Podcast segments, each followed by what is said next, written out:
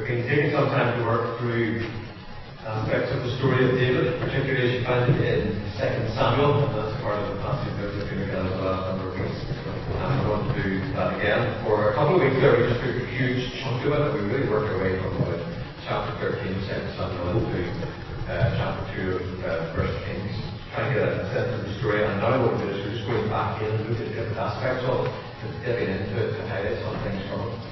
And we're going to do that this evening. First of all, let me ask you a question. Um, if I were to ask you for place names that you associate with import, uh, important political events uh, or religious events, what sort of names would you come up with? What are the places that immediately spring to mind when I say politics? Who? Davos. Okay, yep. What else? Jerusalem. Jerusalem. Sorry? Jerusalem. Jerusalem, yep. Campbell Hill, yeah. Anywhere else? Stormont? Did I hear Stormont there? Did I hear Stormont? Yeah. Anywhere else? Well, that's only because you read so widely, you know. You're quite right, absolutely. Yeah, I, I do have a quick list of possibilities. I must confess I was a bit more parochial. Bellman, Dublin, Rome, Westminster, Stormont, Derry, the point, and you get the general rest of things. What I want to do this evening is to look at some of the key places that are identified in the text that we looked at over the last couple of weeks, and to retrace the steps of David um, as he flees from Absalom, and just think about why a number of these places are highlighted. And then what I'd like to do is to invite you to make a similar journey in your own minds, in your own heads here this evening. So that's the plan of what we're going to do. I've got a couple of maps here. And to give you a bit of orientation. This one on the left, first of all, this one basically gives you a sense of the extent of David's kingdom. When David was king of Israel and uh, Israel was at its zenith in terms of political power, this gives you an idea of the extent of it. Now, the, the darker coloured area is the land that they basically uh, occupied themselves as the Israelites were with David was ruling. These others around them here are areas that David conquered um, and, and was drawing sort of tax and tribute from these areas. Um, and then there's also area up around here too, um, which was a, an area where there was a, a kind of treaty arrangement where people recognized that David was the man who was in control and they paid their taxes or whatever to him. And it's a useful little map because it just gives you a sense of the scale of what David was in control of. Never before and never since were the Israelite people that had control of such a vast area. And that's why it talks about how everything was subdued and they were living at peace. Um, this is the area here which we want to focus on this evening. Now we're going to look at a few mentions of recognize this, I'm sure. There's the, the Dead Sea and the Salt Sea, there it is again. Uh, there's Galilee, and there it is up there. A few key places, there's Jerusalem. Uh, there's Bethlehem. So that's just to give you an idea, and this is the area on the map that we're going to, to work on. But that gives you just a sense of the scale of what was under his control at the time when Absalom revolts against his father. And I want therefore to look at some of the key places. So you might have to start, we're going to be jumping around an awful lot here in the Bible this evening, but I hope it makes sense. We're going to start in Second Samuel fifteen. And um, that's on page three nineteen of the copies of the Bible that's in the pew there, page three nineteen. And uh, this is the, if you're familiar with this, if you've been here over the last few weeks, this is the beginning of the account of Absalom's revolt against his father. Um, and it talks in the um, early verses there about how he gets up early, um, verse two, and stand by the side of the road leading to the city gate whenever anyone came with a complaint to the place before the king for a decision. Absalom, because the king was the final authority, he, Absalom would call out to him, "Where, what town are you from?" And he would answer, "Your servant is from one of the tribes of Israel." And Absalom would say to him, "Look, your claims are valid and proper, and there's no representative of the king to hear you." And Absalom would add, "If only I were appointed judge of the land, then everyone who has a complaint for a case could come to me, and I would say that he receives justice." It's a bit like what's going on in politics at the minute. You know, you get the Conservatives and the Lib Dems saying, "Oh, if only we were in power in charge of the whole office, everything would be planned for the same kind of thing. And it says um, in verse five and six that this is the way it developed, and Absalom built our base.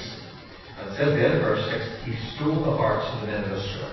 Very deliberate to take a back on Absalom's heart. At the end of four years, verse seven, Absalom said to the king, "Let me go to Hebron and fulfill a vow I made to the Lord." And Hebron is the first of the places that I want us to think about this evening. I've put an arrow in the hat to give you an idea of where Hebron is. Why Hebron? Why is that where Absalom wanted to go? Well, if you remember back in chapter three and verse two of Second Samuel, it tells us there that Hebron is the place where uh, Absalom was born, where most of David's uh, children were born. And uh, it's a place where David himself had been crowned king. First of all, Judah, and then of the whole of Israel. You may remember that after the death of Saul, um, there was a division in the land. You may remember that Abner, who was commander of uh, the army, took one of uh, Saul's sons, uh, Ish-bosheth, and basically set him up as, uh, as king. He wanted to perpetuate the family line of Saul. He wanted to retain his own power as the key commander, the key person in control. Um, and when he was doing that, David was being crowned as king of Judah, the kind of southern section here, this, this area here, um, again, it's more intense. And he was crowned king in Hebron. And Hebron was the place we read about in Second Samuel chapter three, where whenever Abner realized he couldn't defeat David and uh, it was better to be on the side with him, where Abner comes to visit David and make a treaty with him. It's also the place where Abner dies. You may remember Joab, the commander of David's army, isn't going to surrender his place to Abner, nor risk taking second place to anybody, and he kills Abner. Uh, and it's the place where Abner was buried. So an awful lot of the early reshaping of Israel as a nation after the death of Saul uh, under David's kingship, which was quite a different kind of kingship, was all happening at this place, Hebron. And it's the place where ultimately, it tells us in Second Samuel chapter five and the first five verses there, that the people gathered, all the people of Israel, of both north and south Israel and Judah, came together, and that's the place where they acknowledged that David was going to be king Uh, over Israel.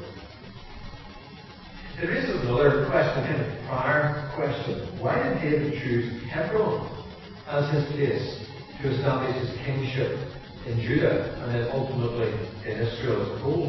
I mean, his old town was Bethlehem, which is a bit further north. And at the time this is all happening, Jerusalem, well, it existed as a city, but it wasn't under their control. It was still in the hands of the local people, the Jebusites. So why did they not use Bethlehem? Bethlehem was a well-off place. Saul used his home territory as his power base. Why does David use Hebron?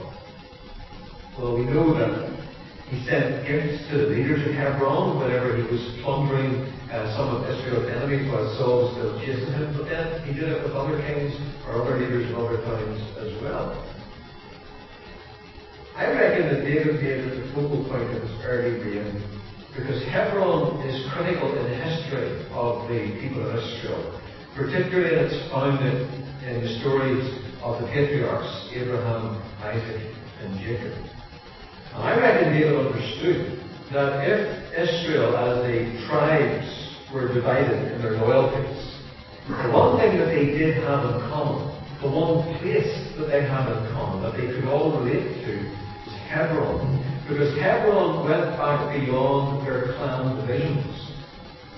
Hebron went back beyond their tribal divisions, back to the founding father of the nation, back to Abraham himself. And if you want to go back into the book of Genesis, and you'll find in Genesis chapter thirteen that Abraham lived in the vicinity of Hebron. Now, Abraham was basically a nomad, a nomadic farmer and merchant. But a lot of his time was spent in this region of Hebron, uh, also known as Mamre in the Old Testament text, but it's the same place. And the other interesting thing about Hebron is, it's the first place where Abraham ever actually purchased land in that whole area. He was a nomad, He'd been called by God to go and to settle in this land, and he'd been promised by God that his descendants would form a great nation and God would give them this land. But it seemed as if none of it was ever to be Abraham's until his wife Sarah dies. And when Sarah dies, he wants somewhere to bury Sarah. And you can read the uh, account in Genesis chapter twenty-three. Um, how he meets with the local Hittite people who are there, and he negotiates with them the purchase of some land. And the purchase of that land is in Hebron, and that's where Sarah is buried. It's also where Abraham is to be buried later on. It's the place where Isaac, son of Abraham, makes his home. And particularly significant, it's also the place where Jacob, the father of the twelve sons, from whom derived the names of the twelve tribes of Israel, Jacob and Joseph's two sons are included in that, as you may remember. It's where he made his home, and you can read about that in Genesis thirty-five and Genesis thirty-seven. So here's a place that's strategic in the history of the people. It still happens today. When people want to celebrate, when they want to commemorate something, place is still important. It's still important in politics. There's big R D S going on today. We're down in Dublin. There will be other meetings and rallies that will be held, and according to your political uh, viewpoint and allegiance, you will choose significant places to have rallies, to have special occasions. It happens all the time, even as individuals and as families. We very often go back to places. We go back to places we associate with our childhood, or with our birth, or with our family, even when we have long moved on from them. And it seems to me that that's what David is doing here. He's going back to the one place that unites Israel and establishing his kingship in Hebron. It's also interesting, I don't think it's just as significant in this case, that Hebron was designated as one of the cities of refuge. There were a number of cities identified uh, for the people of Israel as they occupied the land as cities of refuge, where if someone had committed a crime inadvertently, or particularly ground manslaughter, killed someone inadvertently, and they would get themselves to the city of refuge, they would be safe there, um, and their life would not be taken forfeit for the life that had been taken accidentally. So it was also a city of refuge. But I think David chooses it strategically as the commonly accepted holy ground of Israel. And David, when he goes there and establishes his throne there, is staking his claim to stand in that succession: Abraham, Isaac, and Jacob. He's saying that he stands in the line of the patriarchs. He's identifying himself not with the turbulent years of Saul, which were further north in the land of the territory of Benjamin, but with something that goes back and predates the great division of the tribes themselves. Now that's why Absalom goes to Hebron. He goes back to the place where he was born, but he goes back to the place where the people recognized his father as king. He goes back to what is potentially one of the, if I can put it this way, holiest sites in Israel at that time. As I say, bear in mind, Jerusalem was not theirs. They didn't occupy it. There was no tabernacle there, there was no temple there. That was all become much later. And Absalom chooses the place very carefully.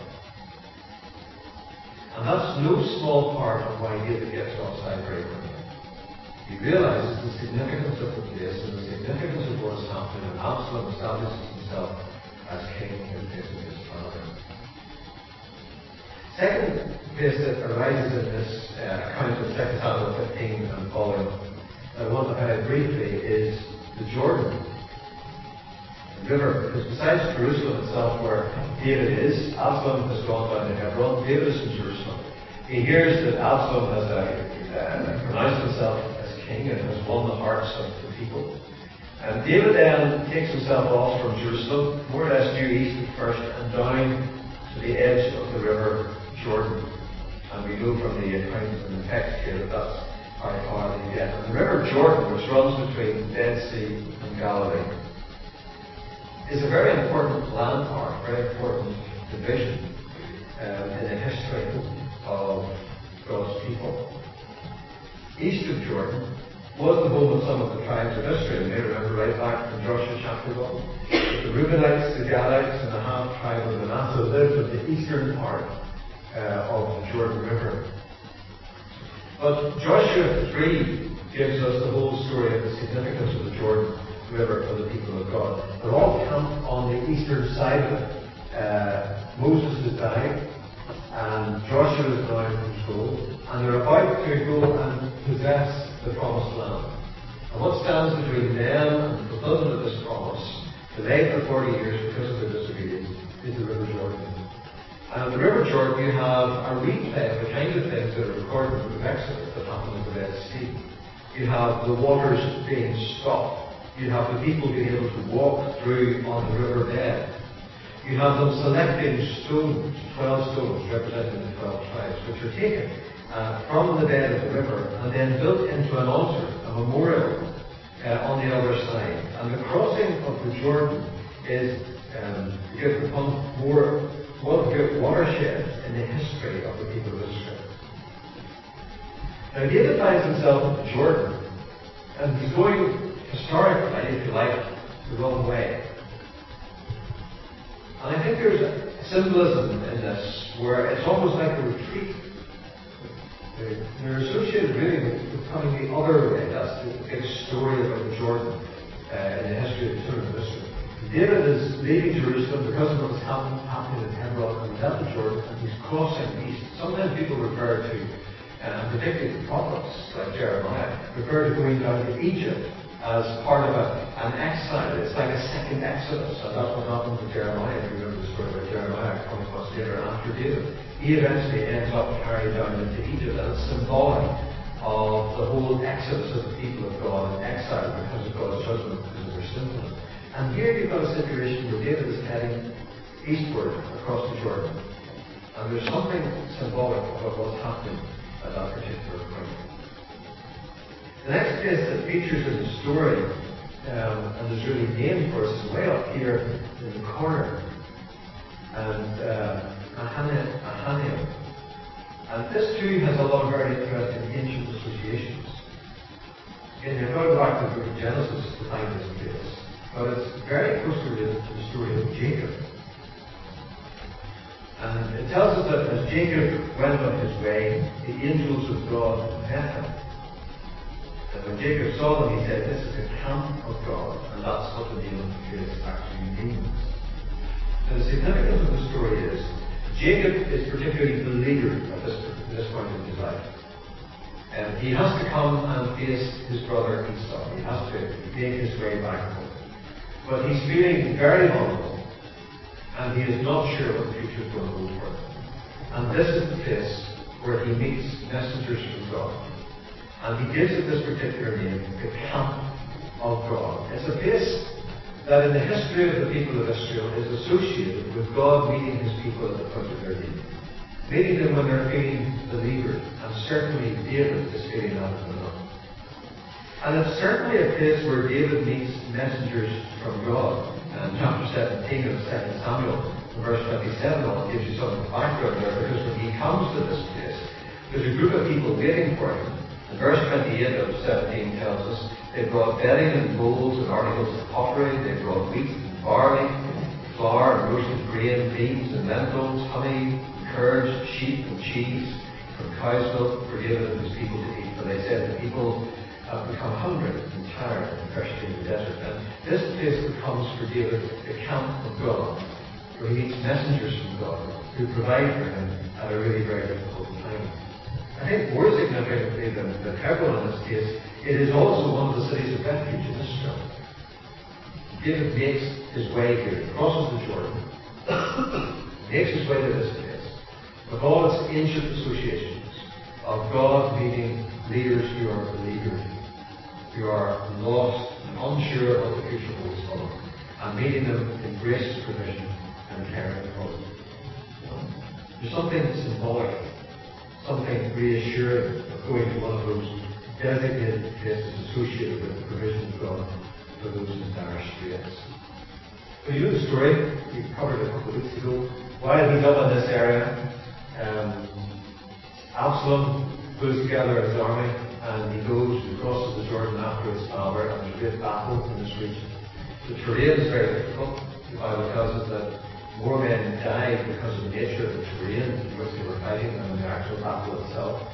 Absalom is killed by Joab, and eventually it's time for David to make his way back. But the, the political spin-off of all of this is huge. There are many people in Israel saying, well, okay, David did a great job for us, but he ran when Absalom came after him. Do we really want him back?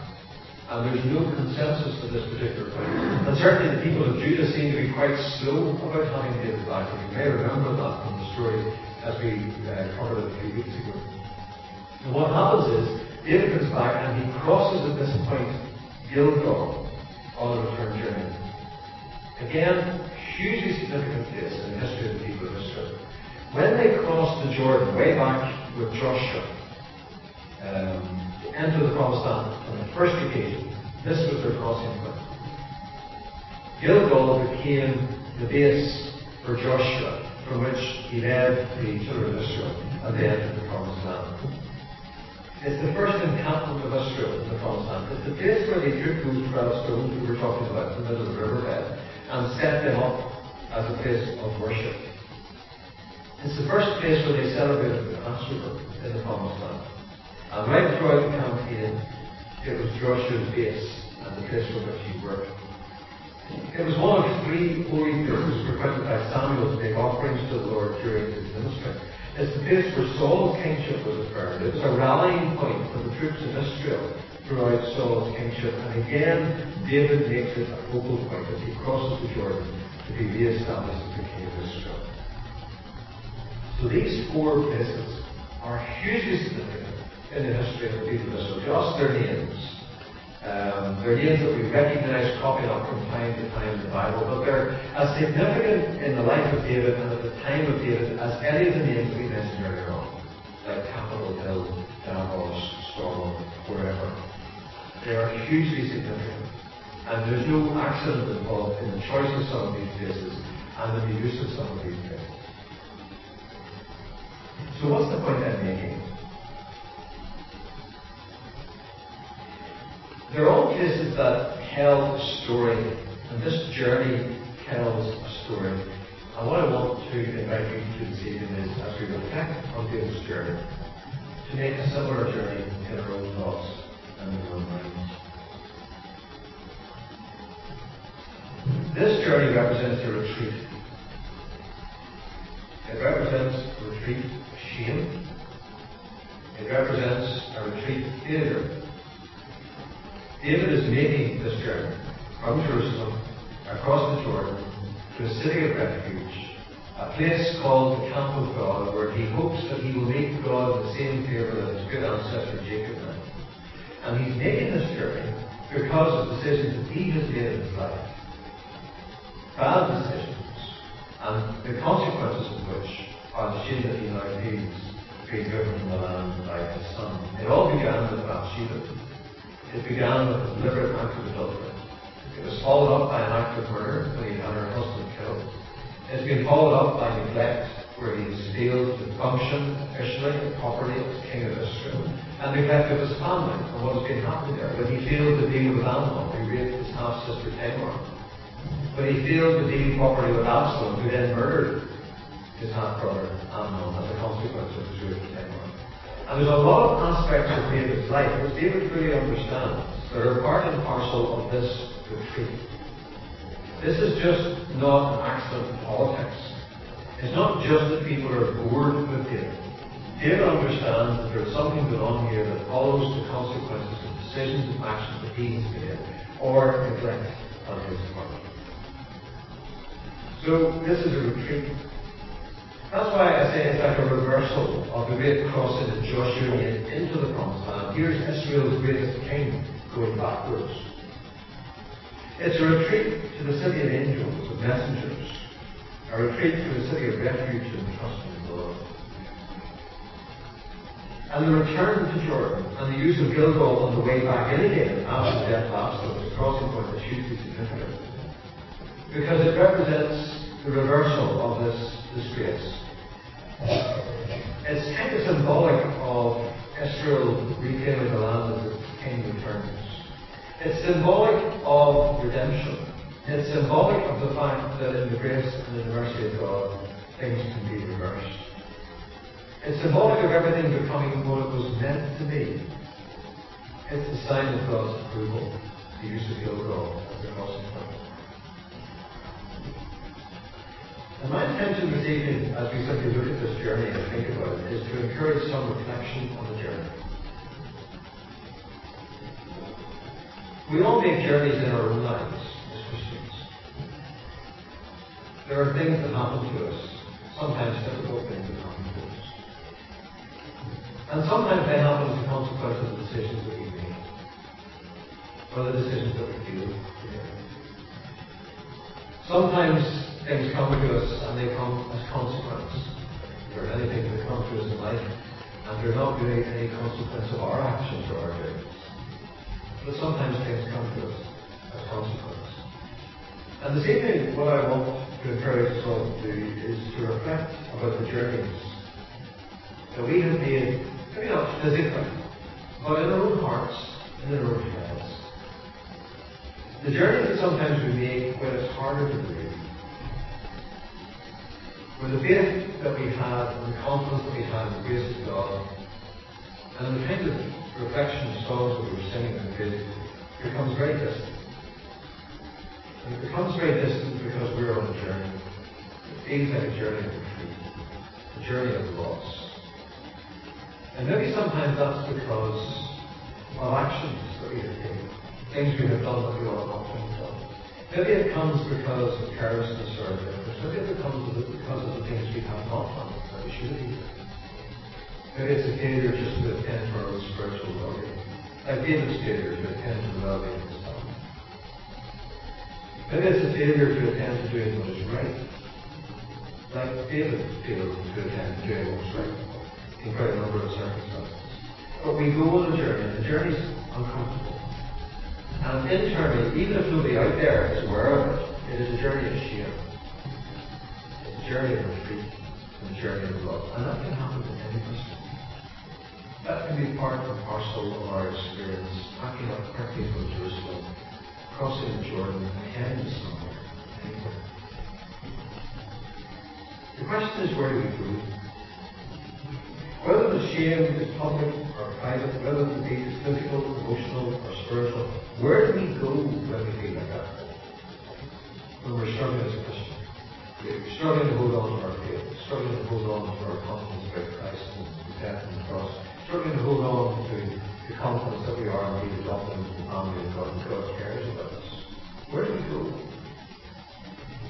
David at least had the wit to go to somewhere which was associated with the mercy and provision of God.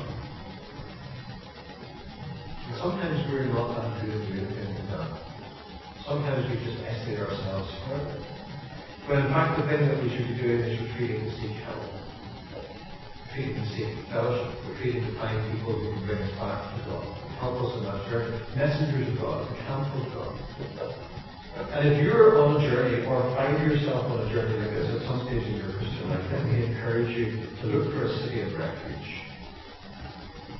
to look for other Christians that you can trust who will help you, meet with you, pray with you, help you see things from a biblical perspective, and not purely the internal perspective that we take on things, which is very often and very often skewed. So where do we go when we feel like that?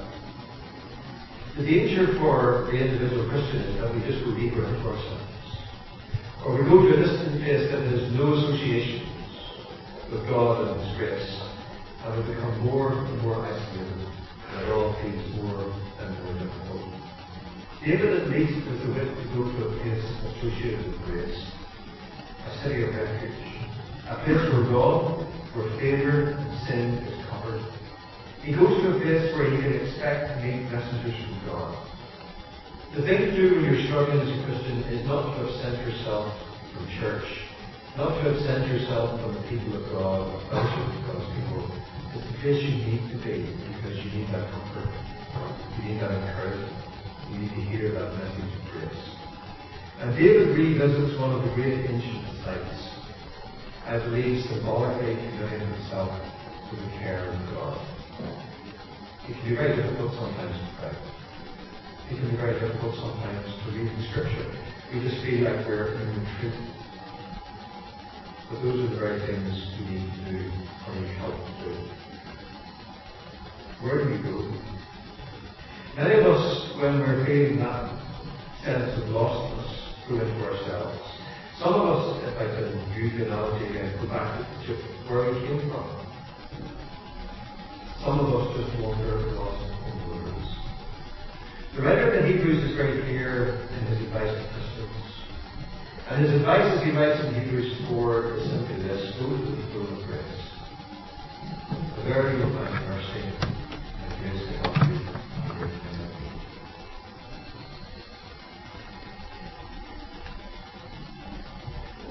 The other thing that strikes me about this is that the return journey back through Gilgal, the recovering, uh, following that route and all that it symbolizes, is a real message of hope. And it's very easy for us as Christians to lose a sense of hope, particularly when you're on the truth. It can be very difficult to believe that there's going to be a way back. A way back to the confidence in God that you once had. A way back to acceptance before God that you once were sure that you have because of your faith. But watch this journey this evening and follow this journey as he works his way back from the city of refuge and comes to this historic place, Gilgal, the crossing of the Jordan, before he makes his way back to Jerusalem. And bear in mind that that journey tells us that there is not only a place of safety and a place of grace and comfort, a place of forgiveness and hope, but there is a way back. And sometimes the Christian has the right to go into the way. Remember many years ago, some of you were prepared to use the quote. The one theologian uh, wrote these words. He said, "One of the most difficult things about being a Christian is accepting the fact that I am accepted, even though I find myself to be unacceptable."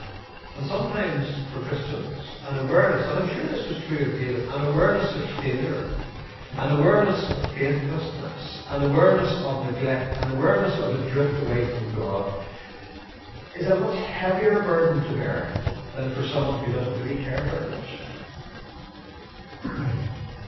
The weight of it, the awfulness of it, as you reflect on it, you think about it, seems to be so great sometimes that we come to the irrational and wrong conclusion. But we really aren't worthy of all that. And that God will be merciful. This story, this journey tells us that there is a way back. A way back in the goodness of God and the grace of God for whatever we find ourselves.